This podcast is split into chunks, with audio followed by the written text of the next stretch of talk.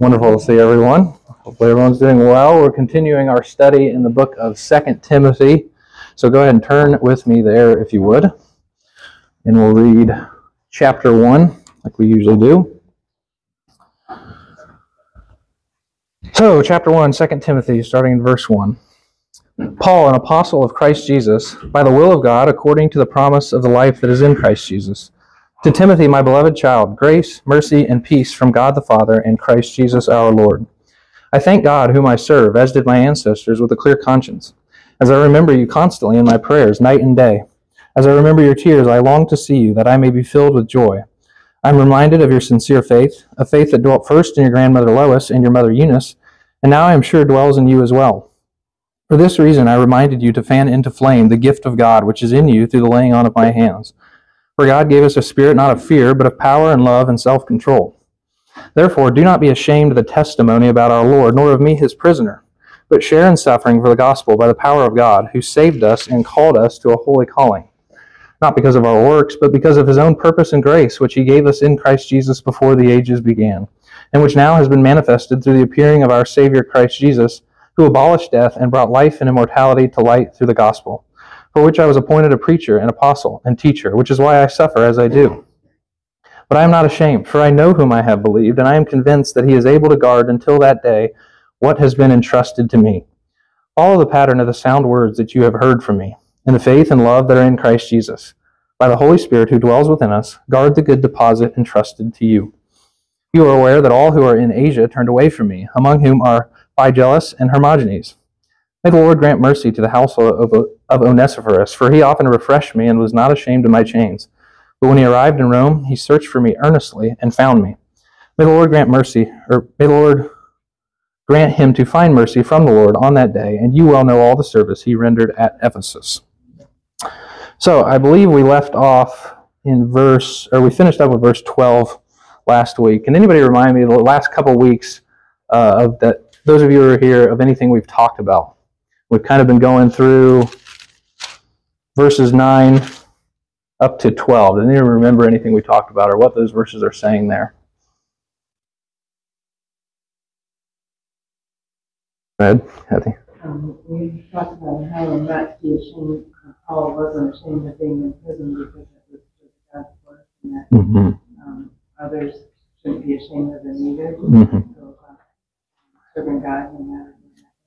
Yeah, we know at this time that Paul is in prison uh, for his faith, and that's when, when he writes this letter to Timothy, he's imprisoned, and he's telling, urging Timothy not to be ashamed of him, as others have been ashamed of him, um, because he's chained up and in prison, but he wasn't in prison for anything, any crime that he committed. He was imprisoned uh, on account of his faith. So yeah, we talked about that. Anything else? Yeah, we talked a good bit last week about that phrase there, uh, what I've entrusted to him, he's able to guard until that day. Mhm. The whole doctrine of the permanence of our salvation, way that Yeah. we can't lose it once we're really converted. Yeah, we talked about uh, eternal security, as it's sometimes referred to, and that we are eternally secure in Christ um, and in God. We are in His hand, and it is His will that Jesus should lose none of them. And uh, we, we went over many verses. We talked at the end of Romans 8 there, which just gives you an abundance of reason to believe that you cannot lose your salvation, um, that all those who God begins with in eternity past are those who God ends with in eternity future.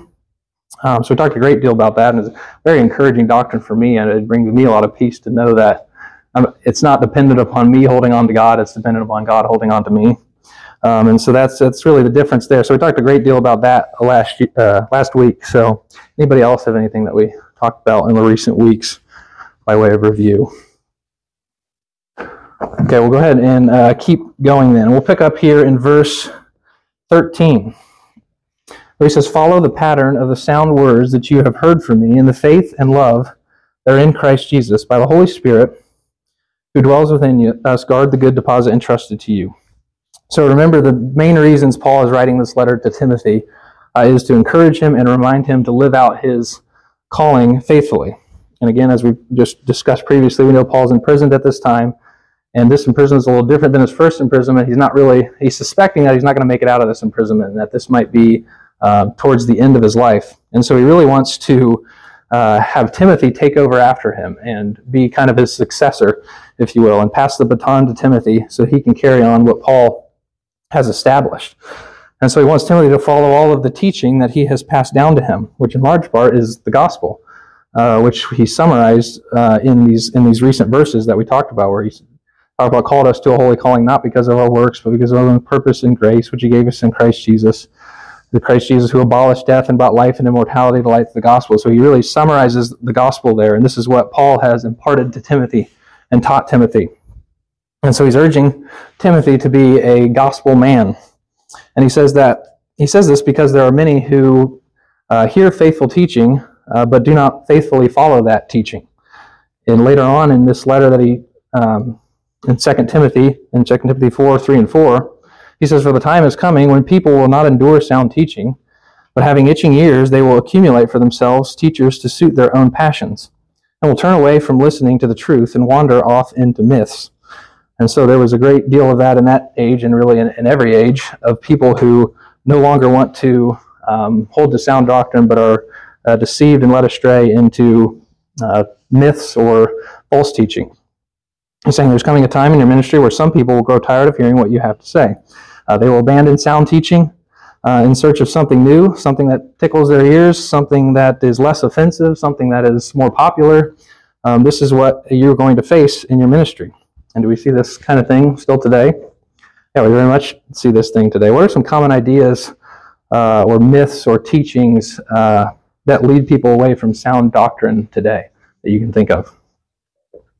What's that? The word of faith Word of faith. The kind of the name it and claim, it. name and claim it. Yeah, prosperity kind of all goes along with that. The prosperity gospel um, that you know, come to Jesus and everything's going to be taken care of. You're going to be uh, healthy and wealthy, and not have to worry about anything. This is something that a lot of people get led into.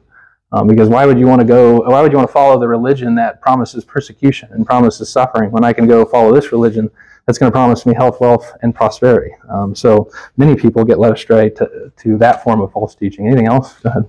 Yeah, one that I see like tons of young people being led astray and like the whole like deconstructing thing um, is the like Disney gospel of follow your heart. I mean, that seems to be really what's deceiving young people just in mass right now, including like young people that grew up in churches like this. Mhm. Um, you know, if my heart tells me I'm this identity, or if my heart tells me this or that, that's the true me to follow that. You know, seems like it's just decimating young people. Yeah, that's definitely a, large push today is to follow your heart, do whatever you desire, um, which obviously Scripture teaches that the heart is deceitful above all else. Who can understand it? So uh, that's not good advice at all. But yeah, many young people, um, I think, are following that pattern. It's kind of the mantra of today's age. But go ahead, you have some. I think like society at large, uh, they're probably going back to the light, right? You know, like, you talked about, maybe one of your previous lessons, the teeter totter, high view of God, low view of man. Like, I know you talked about that on an individual basis, but society at, at large is basically a very high view of themselves and view of God. So Mhm. it seems like all the theology, all the doctrines centered around God must want me to be happy and fulfill myself. Kind of goes along with what Pastor Mhm. but it starts with just really not understanding our relationship to God. And it seems like that's probably been trending that way for years now. Yeah, yeah, just more and more of an abandonment from God and, and a man-centered religion. Go ahead. Just the emphasis that God is love and forgiving and loving, and He wouldn't want anyone to go to hell. You know what I mean? So you're just minimizing it Mhm. and justice, of how grievous, egregious sin is. Yeah, yeah, just kind of the ignoring of, of sin and, and what that uh, results in and, and judgment that comes is, is definitely something that people try to um, get away from. Are there anything else anybody had? Yeah, so one of the ones I had then was the prosperity gospel. We talked about that. Another one uh, is kind of philosophy. I think this is um, something that leads a lot of people astray. Just this a need to be make it more intellectual than, than uh, what the scriptures is, or read into it a different meaning than what is there. Um, this obsession with philosophy, I think, is something that would have been prevalent in that day and age too, um, in, in this time period that we're talking in. Uh, with the Greek philosophy was a big thing then, and so that would have been something that I'm sure as a preacher would have been a temptation to kind of teach in that form or that manner, so to so as to appease all those who wanted to hear that kind of thing. Uh, another one, kind of contemporary Christianity, and that's kind of what we, we've talked a little bit about this, but this kind of the need to update Christianity um, to be more relevant and to uh, be more hip and more cool. I think this is something that uh, leads a lot of younger people astray. Because again, why would I want to sit uh, in, in, a sermon where we preach the Word of God and around a bunch of old people when when I can listen to this guy in, in skinny jeans who dresses like me with sneakers, uh, be super funny and cool and hip, and then have a rock concert during the, the sermon? I would much rather go to that than I would uh, listen to the Word of God preached. And this is something I think leads a lot of young people astray. Another one would be woke theology. I don't know if you, I'm sure you've seen much of this lately. Um, it's going to be very um, deceptive. Just this idea that uh, the God of the Bible is, is a racist God, he's a sexist God, and he, um, you know, all those things we taught back in the day. Well, that was for that time period, but we've we've kind of, you know, we're up to date now, and God needs to get with the times. He's changed his mind on all these things. You know, you kind of hear that thing being pushed um, throughout Christianity, if you want to call it that, today. Anybody else think of anything else before we move on? There's a lot of a lot of different ways that we can be led away from sound doctrine. And so Paul is saying to Timothy, uh, do not become one of these teachers who give way to these lies and fall into these snares. You, Timothy, are faithfully, or to faithfully stand upon the truths of the gospel and to proclaim these truths. Uh, you do not have the freedom to tamper with it. You do not have the freedom to change it or to customize it uh, so that it is more palatable to you or to those who you are teaching it to.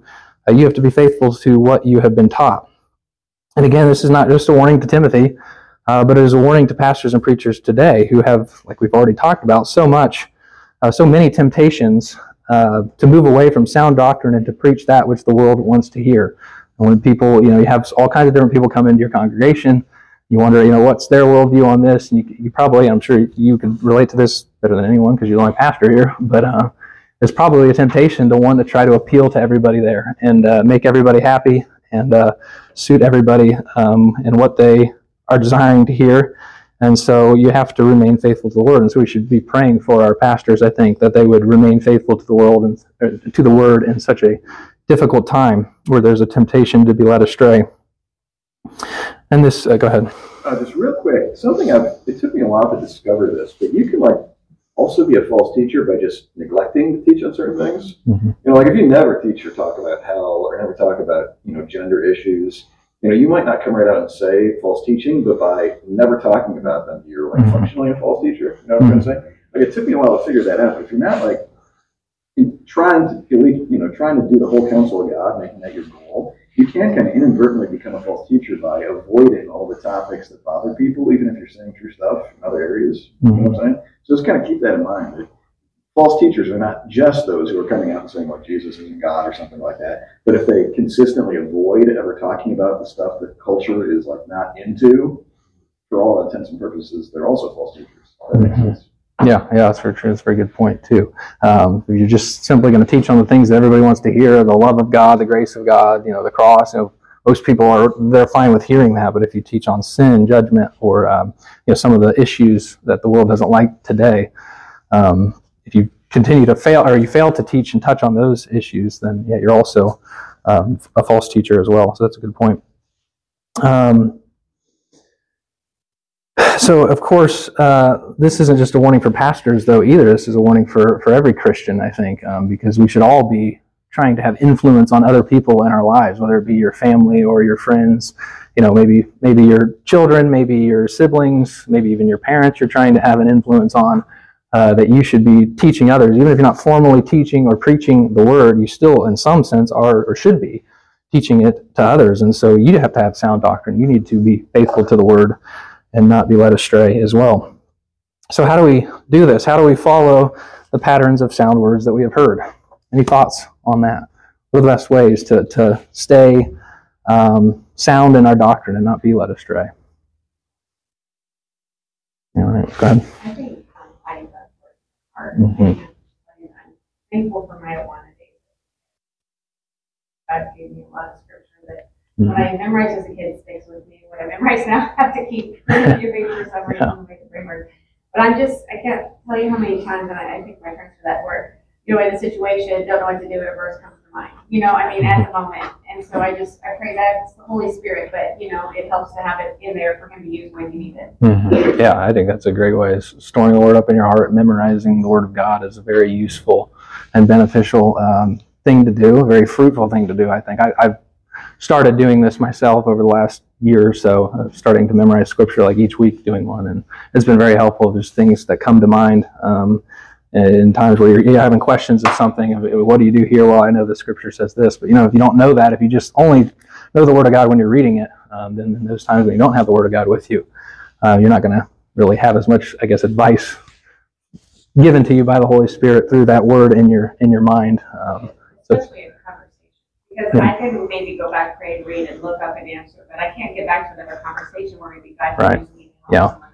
yeah, yeah, it's definitely very very useful. It's a good point. You have been I think uh, the line of verse. uh, Chapter two, it says, study to show yourself approved Mhm. unto God, working on that way, not to be ashamed, right? Abiding the word of truth. Mhm. So it's not something that you can kind of uh, do periodically or occasionally, once in a while. Mhm. It should be that diligent, be diligent. You know, it should be, you know, it should have a, a pattern, it should have uh, some consistency. I think that's where we fall short because sometimes our personal devotions, our church attendance, and other things come in, and then we Mhm. do things, you know, as and when we have time. Mhm. So we can't study the word of God. Yeah. We really want to be fruitful. Yeah, yeah, we have to meditate on it day and night. We have to be continuous, uh, continuously pouring ourselves into the Word and learning it and having it just kind of uh, absorb our thinking. So, is there any other hands? Go ahead, Kathy. I think prayer is important. Prayer develops that hmm communicating. hmm The more you can communicate throughout the door, the day with your Lord, it keeps your mind in perspective and, hmm um, and I think the spirit works with prayer. Yeah, yeah, prayer. Yeah, prayer is definitely uh, an essential a part of this as well. That the praying constantly that the Lord would would lead you away from any false teaching or uh, unsound doctrine and help you to illuminate you to what the Word truly teaches. Anything else? Go ahead, Yeah, this, this past week I saw something which was interesting. A person said, How many times do we look at our phone every day? And so he said that if you take your phone, possibly you could put some verses on your screen. So anytime you pick the phone, at least you have scripture staring at you. And I found it quite interesting because, you know, I, I can't think of it. How many times you look at your screen? We're talking of TV. no. And talk about the phone. The number of times you look at your screen every day. hmm So if you have a verse or verse staring at you constantly, at least, you know, even if you don't have time, have something to think about Mhm. every minute or whatever. Yeah, that could be an interesting. interesting, a helpful little thing there to get your mind on the right things. Or so maybe you just tape verses all over our TV screens so we don't watch any of that. I guess we'll do that. Um, yeah, so uh, those are all uh, great ways, I think, to, to stay sound in doctrine. I have here just uh, that we need to read the Bible, we need to study the Bible, we need to learn the Bible, we have to know the contents of the scriptures because that is the source of sound doctrine. And, and no, nowhere else are you going to find sound doctrine. So we have to go to the source of it and uh, and learn from that. We need to listen to the Bible uh, preached. I think is important. If you look here in verse 13, he says, "Follow the pattern of the sound words that you have heard from me." Uh, so, meaning that Paul has communicated these truths to Timothy, and this is how God works. He uses his people to communicate His word um, to others. Have you ever heard someone say um, that, you know, they don't need to go to church. It's just kind of them and their Bible, and they don't really. And I don't really need to learn from somebody else. I can get what I need from the Bible uh, myself. Well, that's a very dangerous way of thinking, and not how God intended it to, be. Uh, God God has designed things in a way that we are to teach His word to others, so that they may learn and teach others also. And it's just a continual cycle and repeats itself. Um, so be very um, careful of thinking that you can just learn everything you need to learn on your own uh, from the Word of God. And then also, maybe most importantly, we need to submit to the Bible and make the Bible your ultimate authority. And uh, we kind of talked about this a couple weeks ago, I think. Um, but you know, you let the Bible tell you what is true, not the world. You let the Bible tell you what is true, not your teachers. You let the Bible tell you what is true, not scientists or politicians or, or celebrities, whatever it is. You go on and on of these people or, or um, jobs, whatever, that have a tremendous amount of influence on people and the way they shape their thinking. Uh, we must understand that the Bible is the inerrant Word of God, and that uh, God decides what is true and what is good and what is evil. We don't decide that. The world doesn't decide that. And when the Bible says that there are specific roles for women and for men, and they are, and it is good that it is that way. It's not unequal. It doesn't make one more or one less. than we believe what the Bible says about that. We don't take what the world would say about that and say that's unfair, that's unequal. Uh, that's the most horrible thing you could ever tell somebody. Um, we have to believe what the Bible teaches. And when the world tells you that uh, the world was created through evolution, uh, we don't believe that because we believe that the Bible, what the Bible teaches, that God spoke the world into existence, and uh, we don't try to fit evolution then into the Bible. We simply let the Word of God uh, say what it says and, and have that as our ultimate authority that um, leads us um, and keeps us um, with sound doctrine. So, any other comments or questions on uh, any of this before we move on? Go, go ahead. Um, I was, I was thinking too that it's helpful for me when you could just take time to listen. Hmm. Because sometimes, you know, you're going throughout your day and maybe you become anxious. And it's like, you could continue in that where it's like, be anxious for nothing. Like, okay, I don't have to worry about this. Mhm. But if we just keep going about our day and we're not really listening to the Spirit, I think we can miss the things that He's trying to tell us. You know, maybe I'm getting ready to say something that would be edifying Mhm. you know, it wouldn't be encouraging. It's like, okay, just listen to the Spirit. It's like He's trying to tell me something. So I, I just think that's Yeah, that conviction that kind of comes Yeah, up with you along the day. Yeah, go ahead. Uh, another thing, like when a congregation is willing to like respectfully challenge their preachers and teachers when they hear something that's not biblical, that's like super helpful and vital.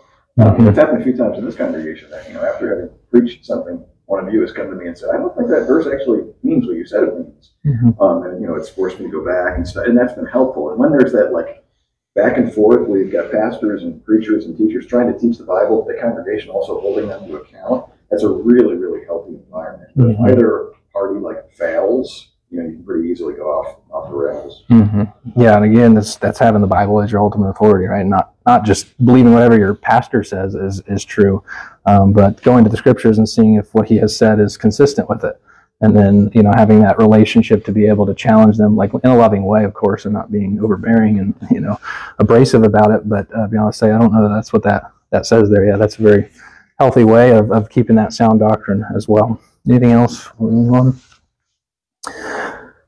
Okay, so then in verse 14, um, he says, By the Holy Spirit who dwells within us, guard the good deposit entrusted to you. So, what do you think this good deposit is that he's talking about here? Any thoughts on that? Faith, Faith, yeah, I think it, it, it definitely encompasses that. I think uh, I think it's really talking about everything that the Lord has graciously given to Timothy. Uh, this would include his salvation, as well as his call to the ministry, as well as the gifts that have been given to him. All of this is really the good deposit that has been given to Timothy, and he's telling uh, Timothy to guard that good deposit, saying everything the Lord has deposited you, you need to be faithful and guard it and use that uh, to which the Lord has given you. When, in Luke twelve forty eight, you're familiar with this verse, says, "Everyone to whom much was given, of him much will be required." And from him to whom they entrusted much, they will demand the more. And so, you know, to whom much is given, much is required. Timothy had been given much, and there was much that the Lord required of him um, in response to that. And that can be said about you know anyone who has simply uh, received salvation. If you have been given salvation, you have been given much. You have been given the most important thing that anybody can ever be given. And so there is now much required of you uh, to learn about the one who gave you that salvation and to share about him uh, with other people. And so, what are some things that we, what are some other things that we have been given that really require much of us? And for, it might be different for some people have been given more in one area than another or whatever, or given where you live or something like that. But what are some different things that, that you know that we've been given, we've been blessed with um, that really require much of us? Anybody think of anything? Go ahead. Children, yeah, yeah, that's that's a good one. That's definitely a, a, a large blessing and gift that requires a lot from you. I'm not a parent, so I can't speak to that specifically, but I, I know that it takes a lot out of you, and uh, there's a lot that's entrusted to you to raise those children, to teach them the Word of God, to teach them, you know, wisdom, and to raise them up in the way they should go. So yeah, that's definitely one. Anything else? No. Just the freedom to gather together and, you know, hear God's word and how Mhm. important that is that we're here hmm on a regular basis. Yeah. Here. yeah, you know, freedom to, to gather together and go to church. And not everybody has that freedom, even in today's world. And so we shouldn't take that for granted. We should take advantage of that and, and come as often as we can and learn as often as we can. Anything else? Go ahead, Ben. I think uh, one too is uh, Christian ministry. The way we treat Christian ministry, you have to give an account to God someday. So whatever God has given you in, the local church, you have to be faithful Mm-hmm. in ensuring that Mm-hmm. uh, you are doing your best. I will stand before God someday. So it's all part of the faith. I mean, Paul uses the term steward Mm-hmm. uh, in some other verses, so you should treat it like you are steward. Mm-hmm.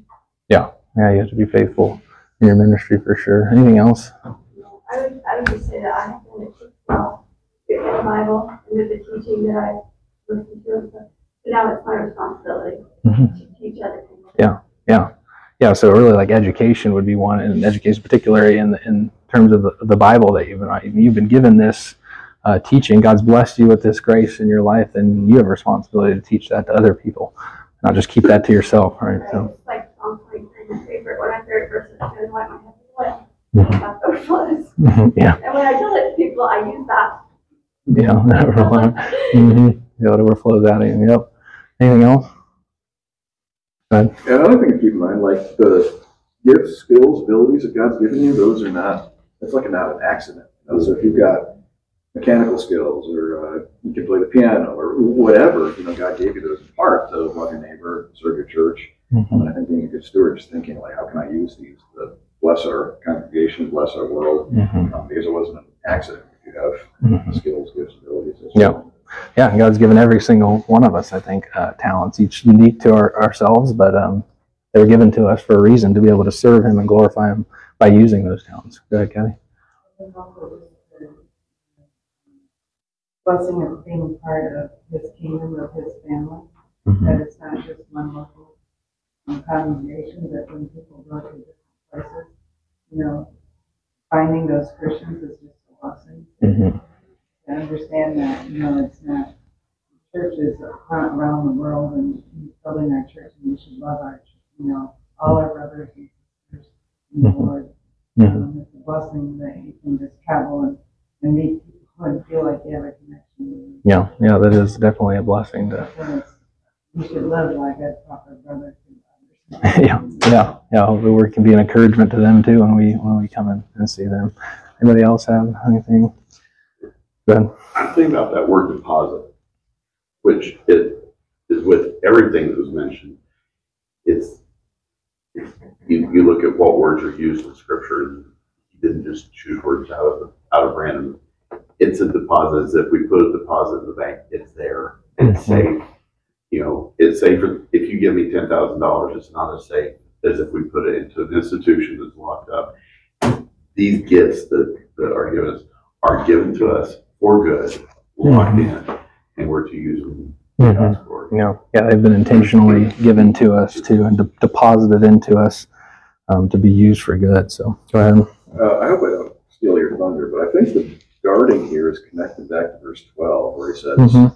uh, were, you, were you intending to talk about that? Um, maybe in s- part. I don't know. Go ahead. What do you have to say? But just last week we talked about how he is able to guard until that Yeah. has been entrusted to me. So God is guarding our salvation. He's you know, guarding us until we make it safely to heaven. But now the question becomes, are we going to guard that which God's entrusted to us? You know, the gospel, Mhm. the Bible, all the things we talked about.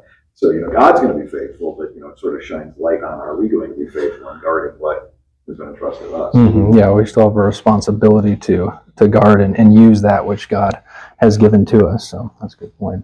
Yeah, some other things that um, we've been given that require much of us is, as some of us have been given much time. Um, and we've kind of talked about TV, so no more watching TV apparently. Um, so we have to. This is convicting me, I guess. I can't watch TV anymore, but um, we have to use our time wisely. Um, you know, we don't want to we got to think of things, you know, kind of in that eternal perspective of what truly matters, what um, is going to have an impact um, into eternity, and not just for the here and now. So we have to use our time wisely. If you've been given much time, um, you need not to waste that on silly things.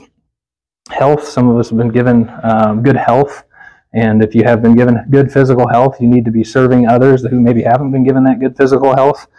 Um, family relationships, we kind of talked about this, um, but if you've been blessed with this with this family um, and um, these good relationships that can help build you and and uh, you can learn from, uh, then you need to again pass that on to others. Uh, talents, we've talked about that. Education, we kind of talked about that. Resources uh, would be another one. I mean, think of all the uh, resources that are at your fingertips. Having you know, being here in the United States. Now, some of, I know some of you didn't grow up in the United States, but you're here now, and we have a tremendous amount of resources. Uh, where we are to be able to learn the Word of God. For one, you have the Bible in your own language, and not everybody has the Bible in their own language. You have that, and so you should be thankful for that. You should be trying to learn that. Uh, we have an innumerable amount of commentaries at your fingertips to be able to help you understand the Bible and learn the Bible. You can have access to all kinds of different ministries online to listen to sermons, to listen to podcasts, again, to help you understand the Word of God. And so we need to use those resources. Those have been given to us for a purpose. Again, they can be, some of these resources like the internet and whatnot can be used in not so good ways. Um, so you have to be wise, but also uh, they've been given to us that they can be used for our benefit. So we should be uh, using those um, because, again, all of these things have been given to us, so they require much of us. So uh, these are all some things that some of us have been, you know, given more than others. Nevertheless, I'm sure that at least some of these gifts I mentioned you have been given, and you must guard the good deposit, just as Timothy needed to. So, how are we to do this then? And he says how we are to do this. Well, we are to do this by the help of the Holy Spirit. Paul kind of recognizes that what he has just commanded Timothy uh, is not something that he can do in and of himself or of his own power. It is something that necessitates the help of the Holy Spirit. And we've been, uh, go- if you've been coming to church, you know we've been going through a study on the Holy Spirit.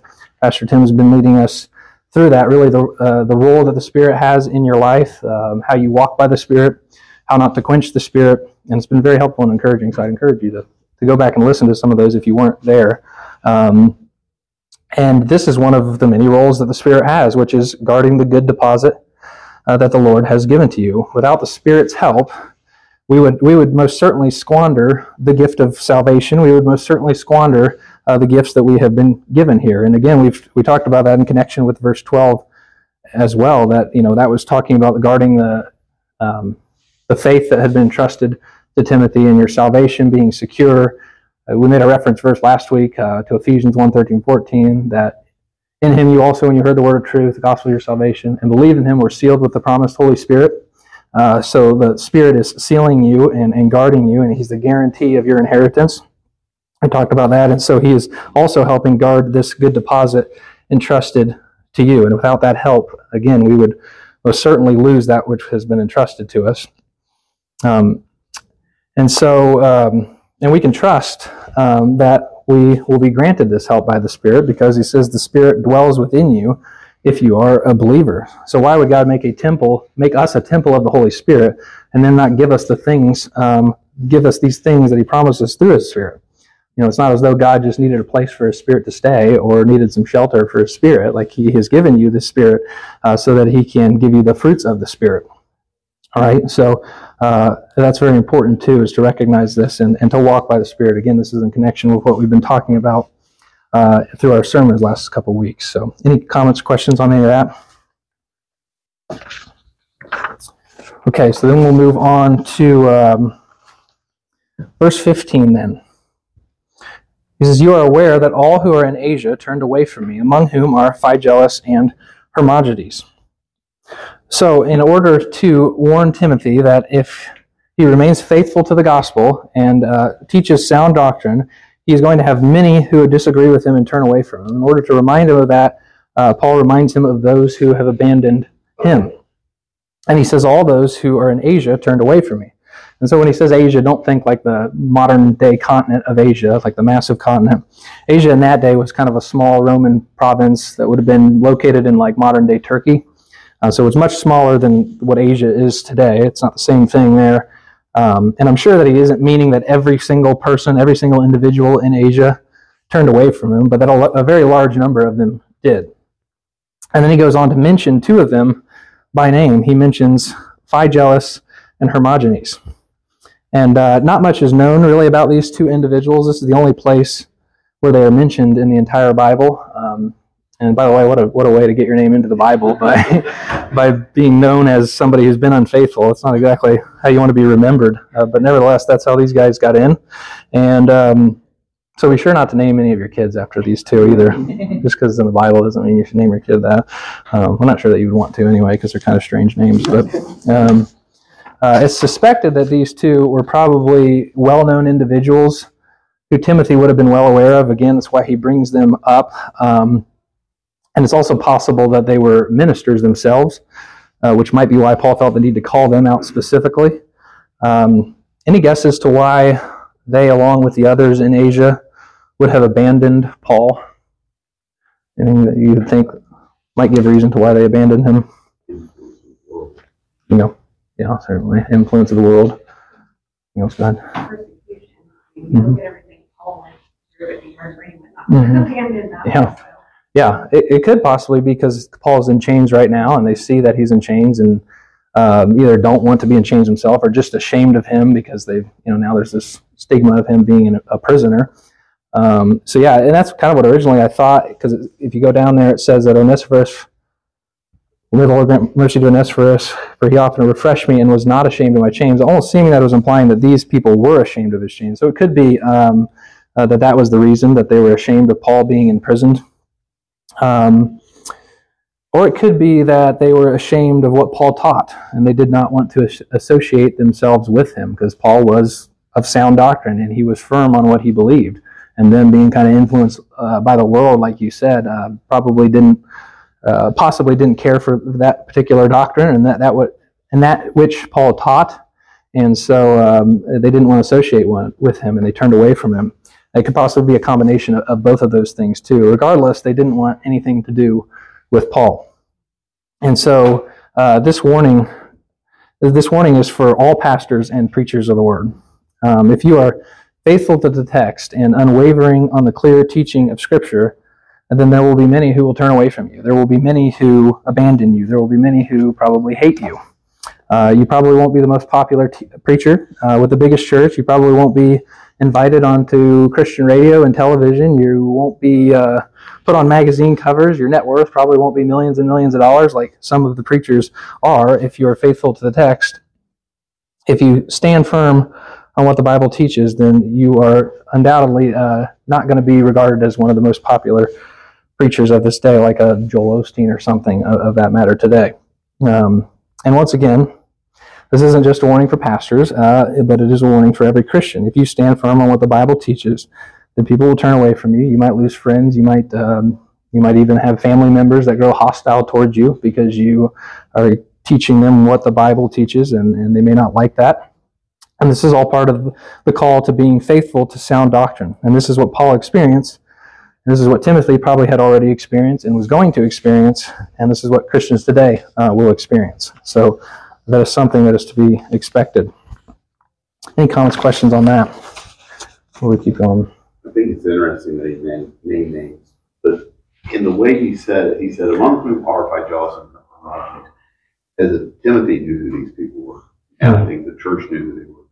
And there's there are factions that when they when they start straying away, they will start trying to bring as many people with them as they can. Mhm. And so he was pointing them out specifically, and it tells us today that if we see false teachers, we should name them. So that if people are, you know, watching certain shows or watching certain preachers or listening to certain preachers, you say, no, you don't listen to Kenneth Copeland, you don't listen to John Hagee, you don't listen, you know, you name names Mhm. so there's no no confusion about what what you're talking about. Yeah, that's what I think. It, it's possible that they were kind of the Kenneth Copelands of that day, maybe, uh, and that they were ministers who were false teachers, um, and that Paul wanted to be sure to call out so that they don't continue to lead other people astray. Go ahead, Ben.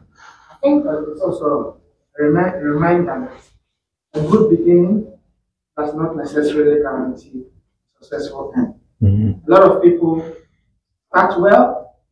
Sometimes we can even associate with hard work and.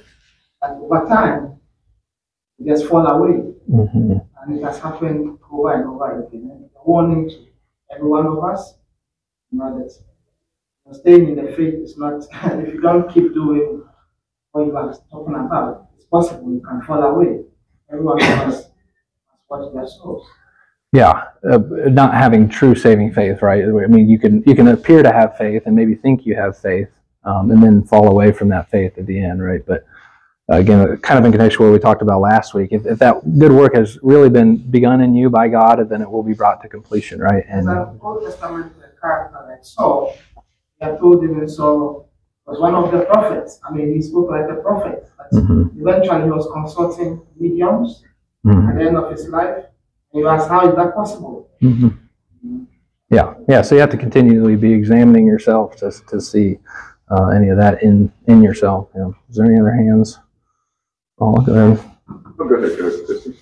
Just, it makes me think with the mention of this, like, uh, well, how do you say those names? Uh, Phygellus and Onesiphorus. I looked it up, so I don't know if that's. But like how, uh, God opposes the proud, but gives grace to the humble. That's what it makes me think of. Mhm, Yeah. Maybe they were like proud people, to be known by the one name, hmm you know, just well known or whatever, Yeah. but, but they're not good examples. hmm Yeah, I'm sure they probably were proud people, and then we're given an example of, of a humble person, like we're talking about later on. I don't know if we're time to go over that or not. Um, we'll keep going, and we'll get it through as much as we can. Um, so then he goes on to say, uh, "May the Lord grant mercy." Oh, did you have something you wanted to say? Sorry, I forgot. Sure. Um, I think We don't it have is to. help, like, to me, I see almost like the way that God works through all things for good, including like the examples of apostates. Um, you know, it's, it, I, I've mentioned this before, but like Joshua Harris's apostasy really kind of messed me up for a while because, you know, I for years admired him and almost kind of like wanted to be like him. Um, but, you know, he totally fell away and abandoned everything that uh, he, he claimed to believe.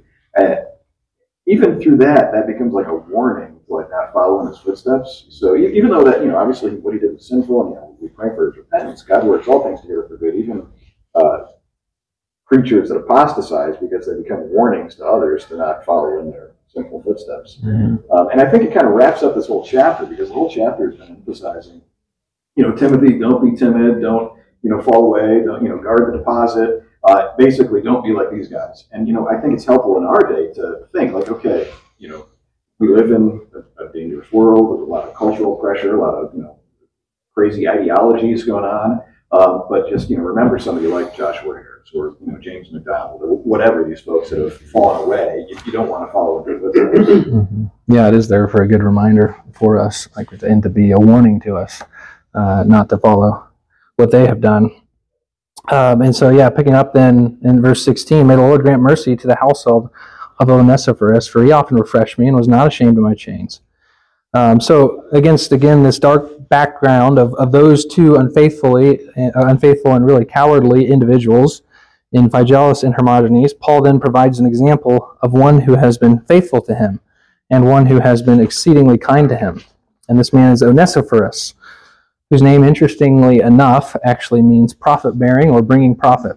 Uh, so you can name your kid Onesiphorus if you want, but um, I believe it was Pastor Tim or you who brought up the possibility that Onesiphorus was maybe wasn't actually a Christian. He was just somebody who was extremely helpful to Paul because if you see in verse 18, he says, May the Lord grant him to find mercy from the Lord on that day. And, and you know, and all, all the service he rendered to me. Uh, so that day being the judgment day, and that he's maybe praying that God would be gracious to him and grant him salvation. Uh, and looking at several commentaries, I didn't really find much specifically on that. It seemed, seemed that most of them kind of assumed he was a Christian. I don't know um, for certain. Um, so it's possible that Onesiphorus was not a Christian, but was just a very helpful and kind individual, and that Paul is praying that the Lord would grant him and his unbelieving household the gift of salvation. Uh, I also think it could be that Onesiphorus was a believer, and what Paul is praying for is really just kind of a prayer in faith. Um, that is, that he trusts that God will do this, but he prays for it anyway. I mean, just like if I were to, you know, I could pray for Chris, who I believe is a believer, and I could pray that the Lord would have mercy for him on that day. And that doesn't mean that I don't think Chris is a believer. It just means that I pray for him to have mercy because we all need mercy on that day. Um, and so it could be something like that. He could possibly be praying that the Lord would, you know, give him the rewards he has stored up in heaven through his service, you know, if he is a Christian. Um, any thoughts or comments on that as to what you, th- you know, what do you think he was a believer, not a believer? Do you not know? Whatever. And we'll kind of finish up on that. It just occurred to me, but the prayer really is for his household. If you go back to verse 16. hmm So maybe, you know, Vanessa, Vanessa Forrest is a believer, his kids and wife aren't. So perhaps the mercy is seeing them also come to faith. Yeah, it could be. You know, we're kind of speculating. Right. Yeah, it it does include his household there. So yeah, it's possible the rest of his family are not believers, and he's praying for for mercy um, for them. But uh, kind of out of time here, so we'll wrap up. Any final comments, questions before we close in prayer? All right, let's close in prayer. Uh, dear Heavenly Father, we just thank you uh, so much for this time to gather together and to learn more about your Word. We thank you for uh, the gift of your Word, and that we have the opportunity to study it anytime uh, we we want to. Lord, we pray that with this gift, we would um, take advantage of it. We would study it. We would learn it. We would submit to it and make it our ultimate authority, Lord, so that it might um, keep us uh, on the narrow path and not lead us astray into any uh, false doctrines or false teachings, Lord. I pray that, that through your Spirit you would make these false teachings um known to us so, that we may stay away from them and we may teach others to stay away from them as well, Lord. And I just pray uh, that you would help us to guard the good deposit that you've entrusted to each and every one of us, Lord, through your Spirit. I pray for this. I pray that you would bless uh, now this service um, be with Pastor Tim as he preaches and delivers your word. I pray that us listening would would listen and be attentive and be able to focus, Lord, and be convicted where we need it and encouraged as well, Lord. Just pray for your blessing and pray that you would receive honor uh, the rest of this day. In Jesus' name, amen. Amen.